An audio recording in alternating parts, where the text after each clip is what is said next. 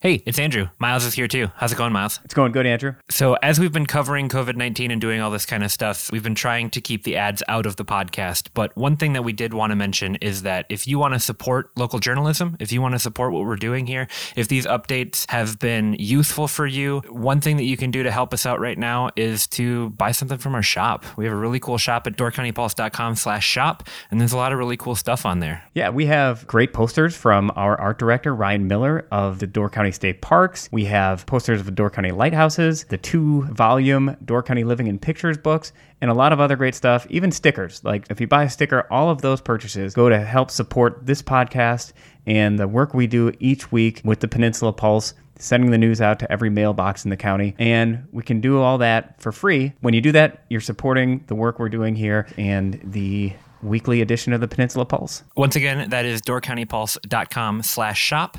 Thank you for listening to the Door County Pulse podcast. Hello, and welcome to the Door County Pulse podcast. I'm Andrew Clyden, and I'm joined as always by Miles Danhausen. How's it going, Miles? It's going as good as it can be on a very rainy election day, Andrew. Yeah, there's a lot to talk about today. If you listened yesterday, I was suffering from some pretty severe allergies, but I handled them the way that I handle all sickness now, which is to systematically destroy the symptoms. I'm not the type of person to like take caution in my week to week to try to be healthy. It's as soon as I notice that I'm getting sick, I like immediately go into hibernation mode, nuke my body with medication, sleep all day long, and then recover the next day. So I'm feeling much better today after literally walking into a cave and sleeping for like 18 hours. I also took a trip down to Sturgeon Bay today and got to see how things were going. The bridges were up today. All right. And was that, did they finally raise them? They don't want anyone coming in? Yep. No one coming in or out anymore. No, they were taking turns on them. I forgot that the bridges were up, so I had to take a bunch of little detours and find my way around. But I made it down to Walgreens to pick up some prescriptions, and it was pretty interesting seeing the vibe down in Sturgeon Bay. I stopped at Walmart as well just to pick up some essentials and saw things had changed a lot since I had been down there last week. A lot of employees wearing masks. I saw some customers wearing masks today, which was a good sign. I believe they were also limiting the amount of people in there. There was somebody at the front door keeping track of everybody who was going in and out to try to keep under capacity, I would assume. So saw some promising things down in Sturgeon Bay today, despite seeing a lot of traffic on the road, a lot of cars out and about. People still doing stuff, but at least it seems like the major areas are taking more consideration about social distancing, wearing masks, all that kind of stuff. So if you are out and about, people are mostly playing it safe right now, no matter where you're going. So that was good to see. What would you say the percentage of people wearing masks was? I would say half of the employees that I saw, probably. And then maybe 1 out of every 10 customers. So okay. Not a ton, but enough. Like I probably saw 5 to 6 masks today, just in people walking around with shopping carts. So it was enough that I saw and noticed people wearing them, but not enough that I was like, hey, people are definitely wearing masks. It is such a strange evolution here that I remember at the end of February when I first called the health department to ask about preparations for COVID-19 and their concern level. And at that time, it was basically no concern. And the risk level was stated as low here. And most of the effort was, more about talking about the flu than about COVID-19. And then they were very specific back then. And this was following CDC guidance. So it's no knock on our local officials, but that masks weren't helpful. And it's just amazing how quickly that has evolved in a month's time to go from, nope, you shouldn't wear masks. And also like, we don't want to run on them, save them for the healthcare professionals, and to, actually, yeah, it probably couldn't hurt, which logic tells you that, but it's interesting that we like, even if it's not a perfect mask, even if it's not like the exact right one, it can't hurt. Right. But right. If somebody tells you, no, that's not going to help protect you, you obey. Everyone goes along with it. And now when they say, yes, that will help protect you, you should probably do it. Tons of people are obeying. So it's just an interesting social phenomenon. Well, and the masks are not a shield against COVID-19 or any illness. They are they're better than nothing. And it's amazing how much medical science is better than nothing. Like, there's a lot of things, a lot of common best practices that happen at hospitals that aren't necessarily like, we do this because it is proven to be effective 100% of the time, or we do this because it lowers our chance of this by 80%. There's a lot of stuff that happens in hospitals that's like, hey, this is better than not doing it. So we do it despite not having conclusive evidence one way or the other that it has a dramatic effect. And you know what? If that's what the hospitals are doing, then why wouldn't I be doing it out in my day-to-day as well? Right. Dr. Jim Heiss on last night's call pointed something out that I've read before as well, but I was glad he said this on his Facebook Live session for Door County Medical Center, that some people asked about vitamins, like, should I load up on vitamins right now to protect myself and build immunity? And he's like, well, they won't necessarily hurt you, but they're not. Supplements and vitamins have not been proven to do much at all in all the science that's out there. There are some that have been shown to have some little bit of effect, but if you're eating a balanced diet and you don't have any pronounced deficiencies, for the most part, those are kind of wasted money. Unless a doctor has said, hey, you're short on iron or you're short on fiber or something like that. But I'm sure a lot of people are loading up on those. Right. So let's run down the list of things that we're going to talk about today. So to start off, it was election day, unfortunately, today. We talked about it a little bit yesterday. I was able to insert, I don't know if you listened to the podcast afterwards, but I was able to insert the correction about the Supreme Court last night because I was editing right around the time that it turned around. By the way, that was one of my favorite moments in the history of the podcast. Hey, just coming in from the future. Yeah. But so it was election day today, unfortunately. And if you have been online, I'm sure, you know, as a Door County resident or somebody who lives in Wisconsin, you've been seeing the videos of people lined up for half a mile at the polling locations. If you're outside of Wisconsin, I'm sure you've seen people just all over talking about what a nightmare it is that people went out to the polls today or had to go out to the polls today in Wisconsin. I've seen articles written and videos made across the board from big national newspapers and content creators and all sorts of stuff just talking about what a failure this was, making people go out to the polls. Now, there is a silver lining in that a lot of polling places took precautions, especially up here in Door County. There were a lot of really great things that were done in Sister Bay, and we'll get into that as we talk about it. But why don't we jump right in, Miles? What was your take on the polling experience today in Door County? Well, I did not vote absentee, in part because I knew that if they did go ahead with voting, and there was part of me that just thought like eventually it would be stopped. But I also knew that like if there was voting, it was an experience I wanted to go through as a reporter just to be able to articulate what it was like. So I got up first thing this morning, and I believe I was the first in-person voter in Liberty Grove, where I live, at the town hall. And as you arrive, there's no line, which is typical for small towns. And a man is there, opens the door for you so you don't have to touch the door handle. And then there's a hand sanitizer right when you walk in. Sanitize your hands. And then they instruct you, after you tell them which district you're in and find it on the map, there's a single chair in the middle of the room. And they direct you to sit in that chair and wait to be called. It kind of felt like getting put in the corner in kindergarten class, honestly. And even though I was the first one there, I think they were still organizing some stuff. So I was sitting there for a little while before anybody called me. And then you go up, and all of the poll workers were behind a plexiglass, like temporary plexiglass wall that they had made, including one National Guard member who was filling in because they were short poll workers. And then some of the poll workers were wearing masks, not all of them. And maybe some of the ones behind the plexiglass were probably fine with that. But then you go up, you pick up your pen by yourself, nobody hands it to you, and then you go make your voting selection.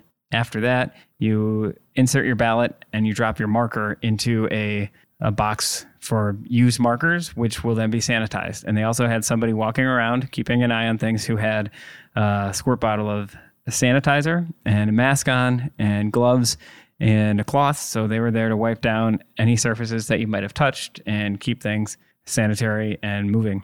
So that's what it will look like in Liberty Grove. I also drove to Sister Bay and checked out their setup, where they have drive-through voting at the Sister Bay Liberty Grove Fire Station on Mill Road outside of, or kind of right in downtown Sister Bay, and where you can drive up into one side of the fire station, the fire truck bays, and it's drive through, vote, and drive out the other side. So people have adapted, and I'd say like the poll workers and the clerks that I saw looked exhausted, but they did a great job from what I saw.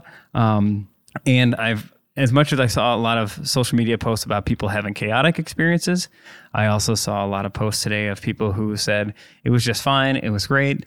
Now, that generally tends to be, we're very lucky up here. I think we talked about this yesterday, but voting in a rural small town area, like I said, in Door County, I think we have 19 or 20 polling places. In the city of Milwaukee, they have 5 today. So right. My friends were sending me, a friend sent me a picture. He said he was in line before the polls opened, and after 45 minutes, he was still in the same spot in that line, 1/4 of a mile away from the actual voting location in the rain. So our experiences here are not probably symbolic of, honestly, most of America, because most of America now lives in urban areas, the majority of our country, and the majority of our country is voting in polling places similar to that.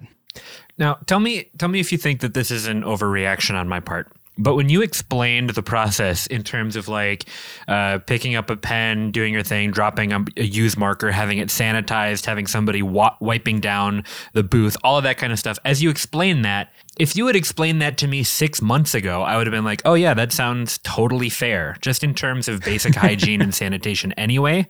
So am I overreacting? Like Maybe that's how we should be doing things just in general. Like when I go to Target and I see people walking around and wiping down the carts constantly, it's like that doesn't seem like it's too far of a stretch for like we should just be doing that anyway and just keeping each other safe, even when we're not in the face of a pandemic. Well, I would say that I certainly on a day-to-day wouldn't go as far as we're going now. But even as this all started, I was like, even in my own home, I'm thinking, I probably should just wipe down my doorknobs a little more often than I do. And even in our Pulse office, I don't think we'll ever go back to being as nonchalant about our cleanliness, even though we have cleaners who come to our office every other week. It never really dawned on me to wipe down surfaces and things like that. And just in terms of protection from common illness and the flu and things like that, it's probably a smart thing to do. Right. I think the only step that they could go to next to just even further the cleanliness at the polling locations is be to give you disposable darts that you throw at a picture of the candidate that you want to vote for. And then the darts are then disposed of. I think that would be the next step for me. I do think with the level of information that a lot of voters go to the polls with, that might not be that different. A couple other things about the election today and Wisconsin going forward with it. It was interesting that last night when Dr. Jim Heiss and Public Health Manager Sue Powers started their Facebook Live, at that time, the election was still delayed until June 9th. Somebody asked what he thought about, should we go to the polls and vote tomorrow? Is it safe? And he said he did not know that the Supreme Court had overruled that order. And he said, well, the doctor in me would say that goes against everything we've been talking about. But luckily we don't have to do that. It's been delayed. And then he saw the news come in and he's like, well, I don't want to get political here, but if you're going to have to go to the polls, he gave a bunch of steps to take. And it just goes to show you that like this decision, a decision like this that should have been made with solely public health first and everything else second, politics aside, economics aside, public health first, certainly was not, because there's no public health expert that would say that was the thing to do. And even the Supreme Court, in deciding that absentee ballots wouldn't be counted until April, that could no longer be counted after today, that decision, the Supreme Court has stopped oral arguments because of the virus. And yet his ruling that everyone has to go to the polls to vote in person in large crowds of people. What I think you're getting at is that the Supreme Court met remotely in order to make the decision to send people to the polls. Yes. Like that seems wild. That like you guys aren't even meeting, just the small group of you, and then you're going to send thousands of people out to be around each other to wait in line at these polling locations. Like if you can't even meet together, then why would you send everybody else out? Right. It's frustrating. I think I hope we don't see any spike in cases 10 days from now based on this. And I hope that everyone who gets to vote or wanted to vote does get to vote. And I fear that a lot of people who sent in or who requested absentee ballots and weren't watching the news all day yesterday, which here's a news flash for all the journalists and all the people who are very politically engaged, is that most of us are not. Like, I do recognize every day that I do my job that I'm probably in like that top 1% or 2% of people who is engaged with this stuff every day, all day, and that most people are happy to go about their lives without that. Right. So hopefully a lot of those people got the word. But we'll see. We'll see when the votes are tabulated, which they will not be tonight. Last I saw that they will not release election results today because they have to wait until they tabulate all those absentee ballots. So it will probably be several days before we know, at least on the state Supreme Court race, it'll be several days, and the state referendum. I also think it'll probably be several days before we know for sure on the local races, but I'm not positive on that. Perhaps they can get that information out sooner. Right. But I doubt it. Two more quick things that we want to talk about today before we wrap up. I think the first one that we should mention just real quick, the number of cases in Door County is at 7 as of the time that we're recording right now. I believe that is up from what we reported yesterday. I believe the number 7 came out in the Door County Medical Center's live stream that they did last night, or at least that's when I had heard that the cases had risen to 7. So 7 cases confirmed in Door County. There are, I think, something like 80 negative results that have come back, which is up from like what we were talking last week from like 40 results period. It seems like a lot of those results have come in, but I believe that Door County Medical Center is testing every day. So we'll continue to keep track of the numbers as they go up. Anything else about the numbers of COVID-19 in Wisconsin before we move on to your interview with Dr. Phil Arnold? Yeah, one of the things that was mentioned last night in the Facebook Live that I thought was pretty interesting that Sue Powers said, the public health manager, was that in some of these cases, she did not detail how many were hospitalized at this moment, but she did say that some of these people are people that have been contacted when they called them to give them the results. These people had already recovered. So they might have been tested 10, 12 days ago. They finally got the results back, came back positive. So the hospital calls them. And then that person said, yes, I've been home. I actually feel fine. I'm recovered now. But the other thing that they're doing is they are doing contact tracing. So what we may see in the days and weeks ahead is maybe they contacted some of these people that had come in contact with those first couple of cases. And then they got kind of an immediate test result, and that might have come back. So there might be some instances of that too. So we might see those cases go up, and it might not necessarily mean that there's a ton of sick people around. However, right. Dr. Jim Heiss said everybody in Door County should be acting. He doesn't like the emphasis on of people asking where is this case? Where did this person live? Right. So, and he was saying just everyone should be acting as though the person next to them has it. Like, just treat everybody as a potential carrier right now. Right. Now, on the flip side, I, like many people, would say that wouldn't it be nice to at least know, it might spur some more vigilance and some more caution if they could give a ballpark, north or south, Door County or southern Door, city, northern Door.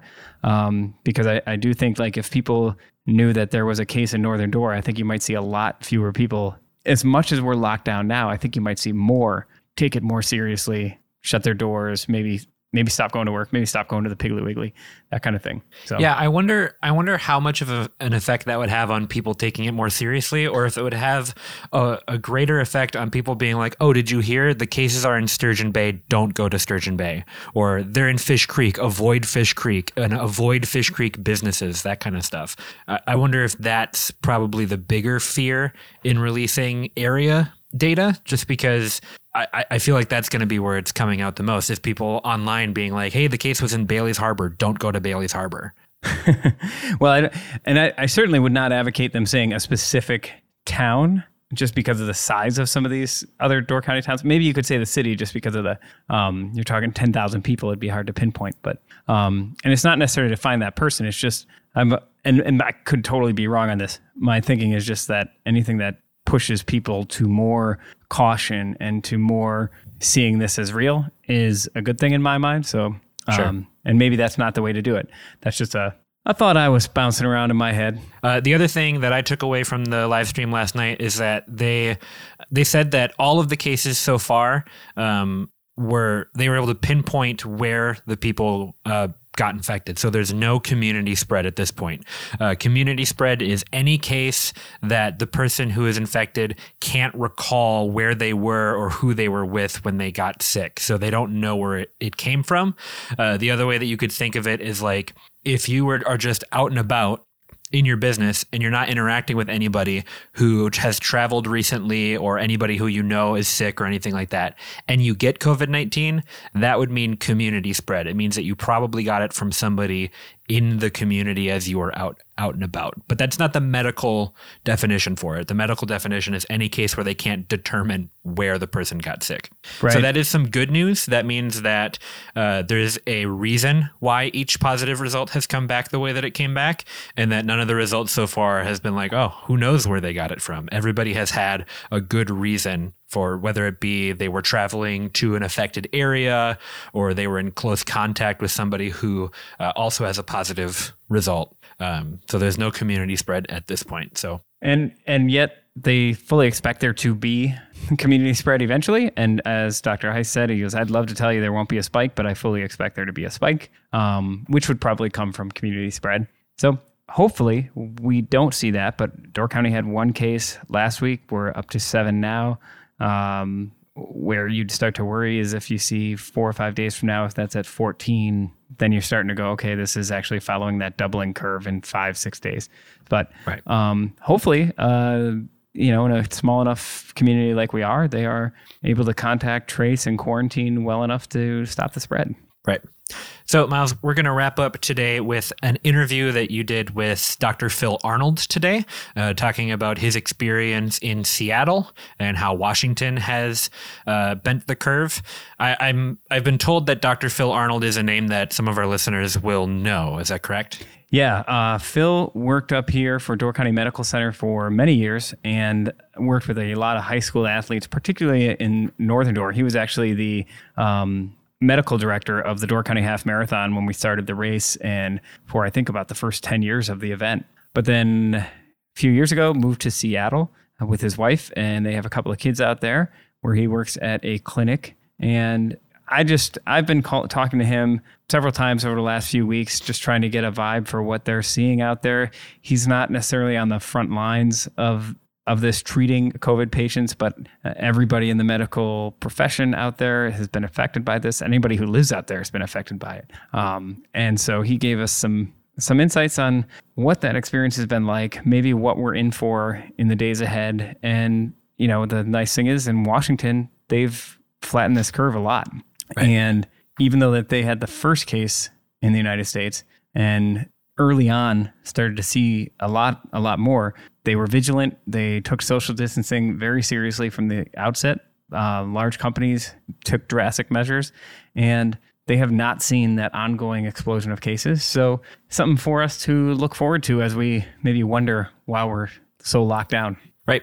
So we will jump into that interview next. The last thing I want to say before saying goodbye to you today, Miles, is that if you haven't had a chance to jump on our YouTube channel, youtube.com/Door County Pulse, or our video page on the website, doorcountypulse.com/video, we have a new video up for everybody. It's kind of a recap of some of the stories that you can find in last week's Pulse. If you want to see how I make my morning coffee every day, and I'll tell you right now, it's pretty bougie. So if you want to see a fancy way to make coffee and watch me talk about why I do it the way I do it, you can do that. We also have an episode of Wicked Cocktails on there as well, which is where we watch Mike Holmes of Wickman House make his favorite cocktail. And then there's some other fun stuff in there as well. Some more news from last week and a little bit of entertainment as well. So if you haven't had a chance to check out the Door County Pulse on YouTube or on our videos page, I highly recommend it. We should have another one coming up for you soon, but enjoy this one this week. Miles, thank you so much for chatting with me today, and I look forward to chatting with you again tomorrow. All right. Thank you, Andrew. Okay. Joining us today on the Door County Pulse podcast is a voice and a name that'll be familiar to a lot of our listeners. Dr. Phil Arnold, formerly of Door County Medical Center, and now a family doctor for the Polyclinic out in Seattle, Washington. Phil, thanks for joining us. You bet. Nice to hear from you, Miles. So are you missing Door County right now? Oh, I always miss Door County. Absolutely. Tell other listeners, those who might not be familiar, tell me a little bit about what you do out in Seattle, how long you've been there, what that road has been before all of the craziness of the last couple of months. Sure. Well, I came out here about 3 years ago, and there was a brief time where I had returned to Door County with the family, and then we turned the ship around and headed back out here. So I've been back out here now for just about a year and a half, and I work for a group here called the Polyclinic, and I am a family doctor doing outpatient medicine exclusively. And our practice prior to this time was a big bustling practice. We were one of many groups here in town, but one that I considered the best, which is why I sought employment here. It's a multi-specialty group, and I do think we do a really good job. And so life prior to this was probably similar to most clinics around the country, right? We were busy, and we had, normal everyday meetings and talking about patient care and, all that kind of stuff. And then this thing hit just like it did nationwide and kind of turned everything upside down. And it hit your area different than everywhere else. Well, first, before everybody else, I should say. Right. Yeah. That first case was, just a few miles from us here. And yeah, we felt like every news camera in the world was pointed at us for a while, but now clearly it's all over the nation and all over the world. It's been none of us have lived through anything like this before, so it's been a very strange time. But I think we've done a good job, and I'll credit our administrators and my colleagues and everybody that works within our clinic, all the medical assistants, all the people who work in diagnostic imaging in the lab. And I mean, everybody has just gone overboard with the effort to help our community here. And so it feels good. Take me back to probably those early days there when you first had that case. I know at that time in Door County, this still looked like a very far off thing. Even I would say that I was kind of blowing it off through most of February. And, we've only now felt the greater sense of urgency in Wisconsin for about 10 days. And in Door County for the last week, I think that bubble was definitely still there, even though probably logically we all thought, well, eventually it's going to be here, or it already is here, just not confirmed. But you still have that, right, that great, comfortable Door County bubble over you. So we're just stepping into it.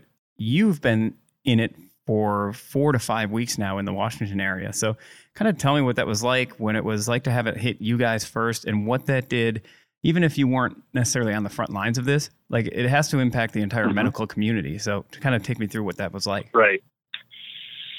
Well, when it first hit, even though it was in our community, it almost felt like it might just stay isolated to the nursing home, but it was within a few days, it was quite clear that this was going to get into the community. And, those first couple of weeks, nobody really knew what to think at all. I mean, we were all kind of looking at each other, going, all right, where's this heading? And I remember when Amazon told everyone to stay home from work, and I thought that was far too aggressive. I just couldn't believe that a company that big was telling everybody to stay home. But, within days, Microsoft and all the other big companies out here, specifically the tech companies, just said, yeah, work from home. And at that time, I think that sort of brought to the forefront how big of a deal this thing really was, because when companies that big are telling everyone to stay away, I mean, I can't imagine the income and the economics around that kind of a decision, but they all did it very quickly. And in retrospect, it looks like that's probably one of the things that has helped this thing remain kind of a slow burn rather than a brush fire. And everyone's still taking this thing very seriously.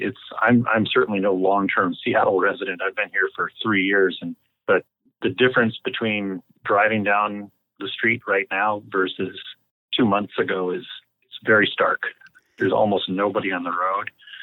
And I guess every day when I go to and from work, because I am still going to work, I take that quiet as the whole community's commitment to this. And in a way, it's strange to not hear all the normal city noise and to see all the traffic and see all the brake lights. But it is oddly comforting, just because, you know, the more people stay home right now, the more we know this thing's going to eventually kind of smolder out. That's at least the working theory, right, that we're all kind of going on. So,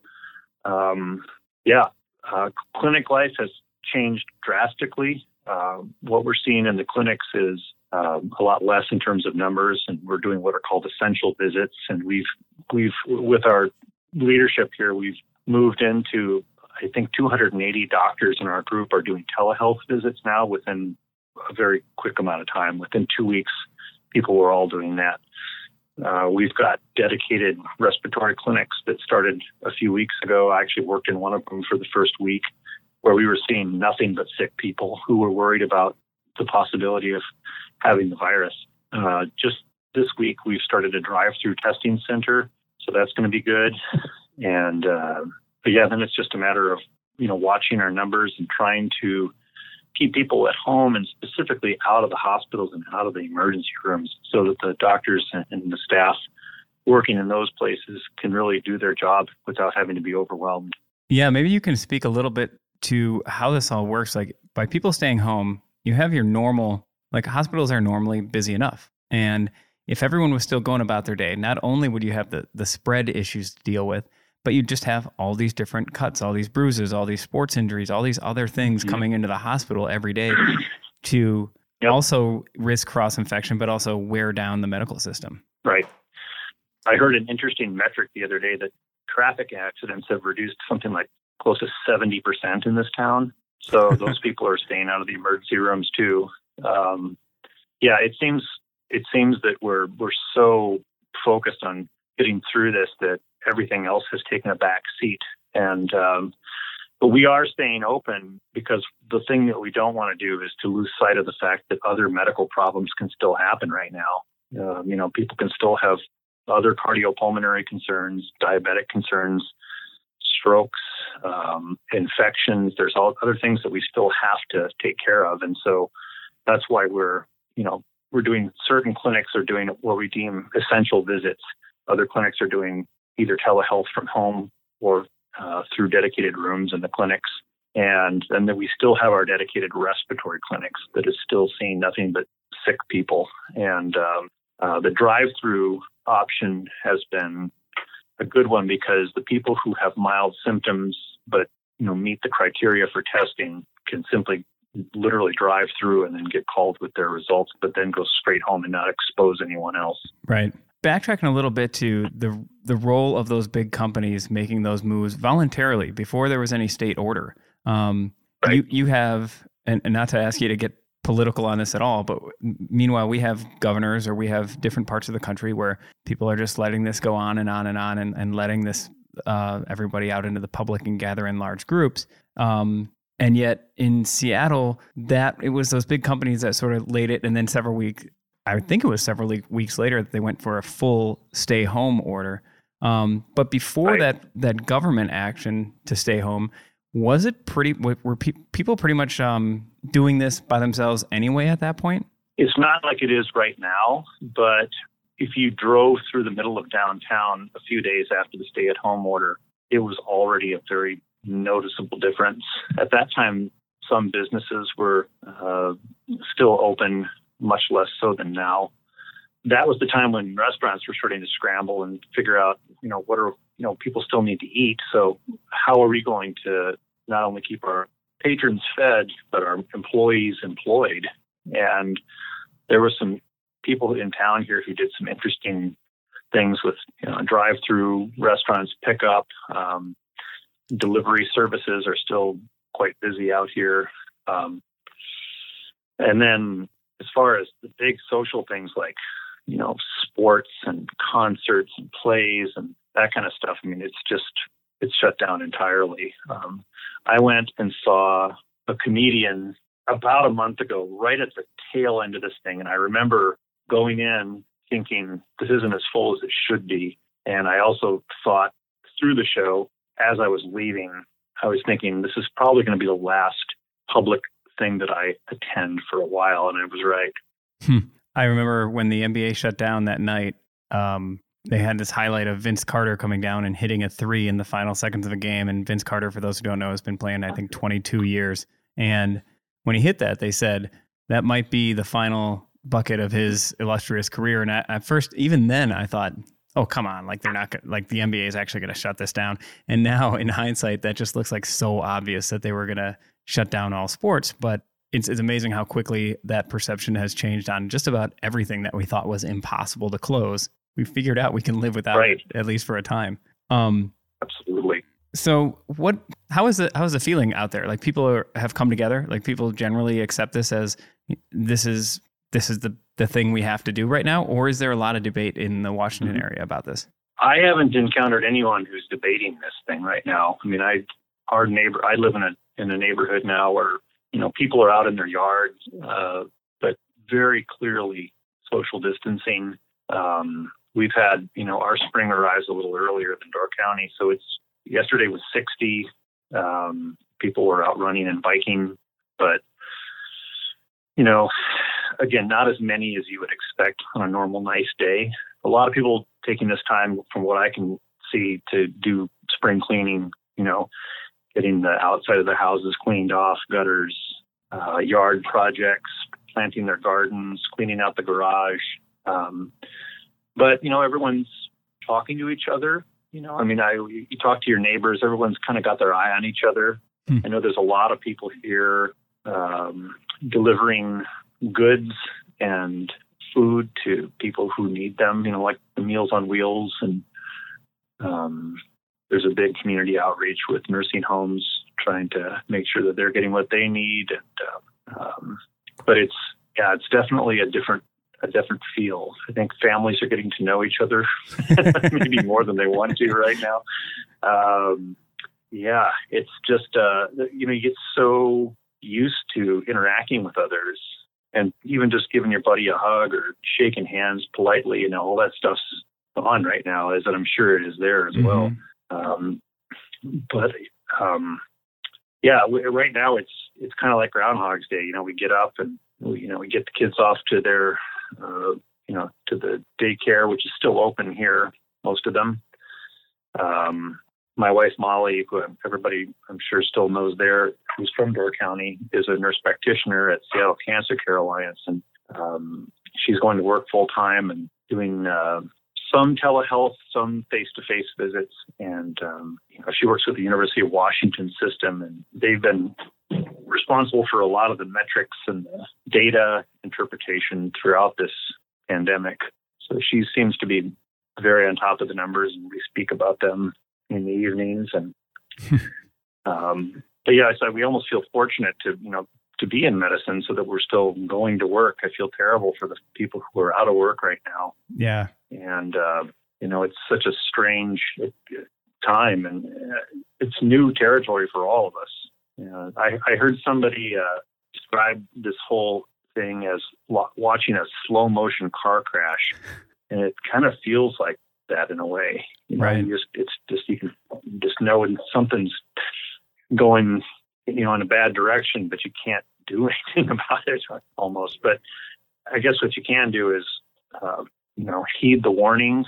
You just take personal responsibility, take care of your loved ones, and I think this is good. This is getting through. This has certainly been challenging. We've got more time ahead of us, but from what I can tell, living here in this community, and this is a big town. I mean, this is 3.5 million people or close to it, and it just seems like people are taking it seriously here. And I don't know at what point. I don't know what the next step is. Nobody really does. I mean, we've got lockdown orders here until May 5th in Seattle. So that's still a month from now, which seems just unfathomable. We've only been out of a few weeks, and it's and to put that in perspective, but here we are. You guys have been fortunate in that, and for people who don't follow it as closely outside of their immediate area, Washington had the first case in the United States. They had the first spikes. They had the first nursing home that was just decimated by this virus. And then it looked like, as I was watching it, I was like, oh no, that's just going to be on fire out there in no time. But it seems like those moved by the big companies and then everybody following suit, it really did. You are seeing the impact of that in the flattening of the curve out there, as they keep saying. Mm-hmm. And cases have kind of leveled off. You haven't had the massive spike in deaths that you've seen in New York and other places. What lessons, and yet you're still shut down. People are still not going out. And like you said, you still have a month of this. What lessons can people in Wisconsin and Door County take from your experience there, as we are just seeing, like yesterday we announced that we have 7 cases in Door County. We had 1 a week ago. Mm-hmm. Wisconsin still has a total of about 2,400 cases.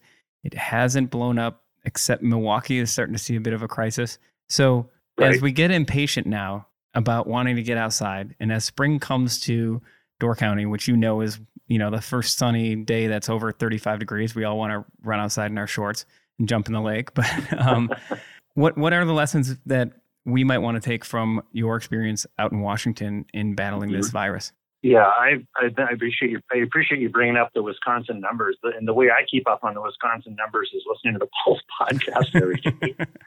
I think you guys are doing a bang up job, and it's really comforting to hear familiar voices talking about a community that I care about so much. And as far as you guys are a few weeks behind us from what it feels, and really what it comes down to, it doesn't have to be overly complex. I mean, what it comes down to is just staying put and not exposing yourself to others right now. And it's just a strange thing to ask, not only of individuals, but of communities, and asking, businesses to close their doors and to stop getting an income it's just a very new thing for all of us. And this experiment is nationwide, if not worldwide right now, in terms of what it's doing to our psyches. And I certainly can't claim to be an expert on any of this anymore, from the fact that I've just been living it longer, maybe in person by a couple of weeks. But the take home message that I can give is just to listen to the people who are running your communities and giving the advice. Take things seriously. They're thinking that more and more cases just don't have symptoms. So if you don't have any symptoms and you're spreading it, you've got to just be cognizant of that, because the people who are most likely to get real sick from this are counting on you to take care of yourself, and in turn take care of them. I don't have any magic words, and I don't have any kind of secret insight into this. I mean, this thing has been covered so thoroughly that if you're looking for data, whether it's numbers or opinions, it's just, there's nothing but it. There's just days and days of things that you can read and listen to online. What's been fascinating to me is seeing how people interpret that data. I mean, you have some people who will look at the New York death rates and they'll say, well, it's only slightly more people are dying per day, early on in this spike out there, only slightly more people are dying than they would in a normal day in New York.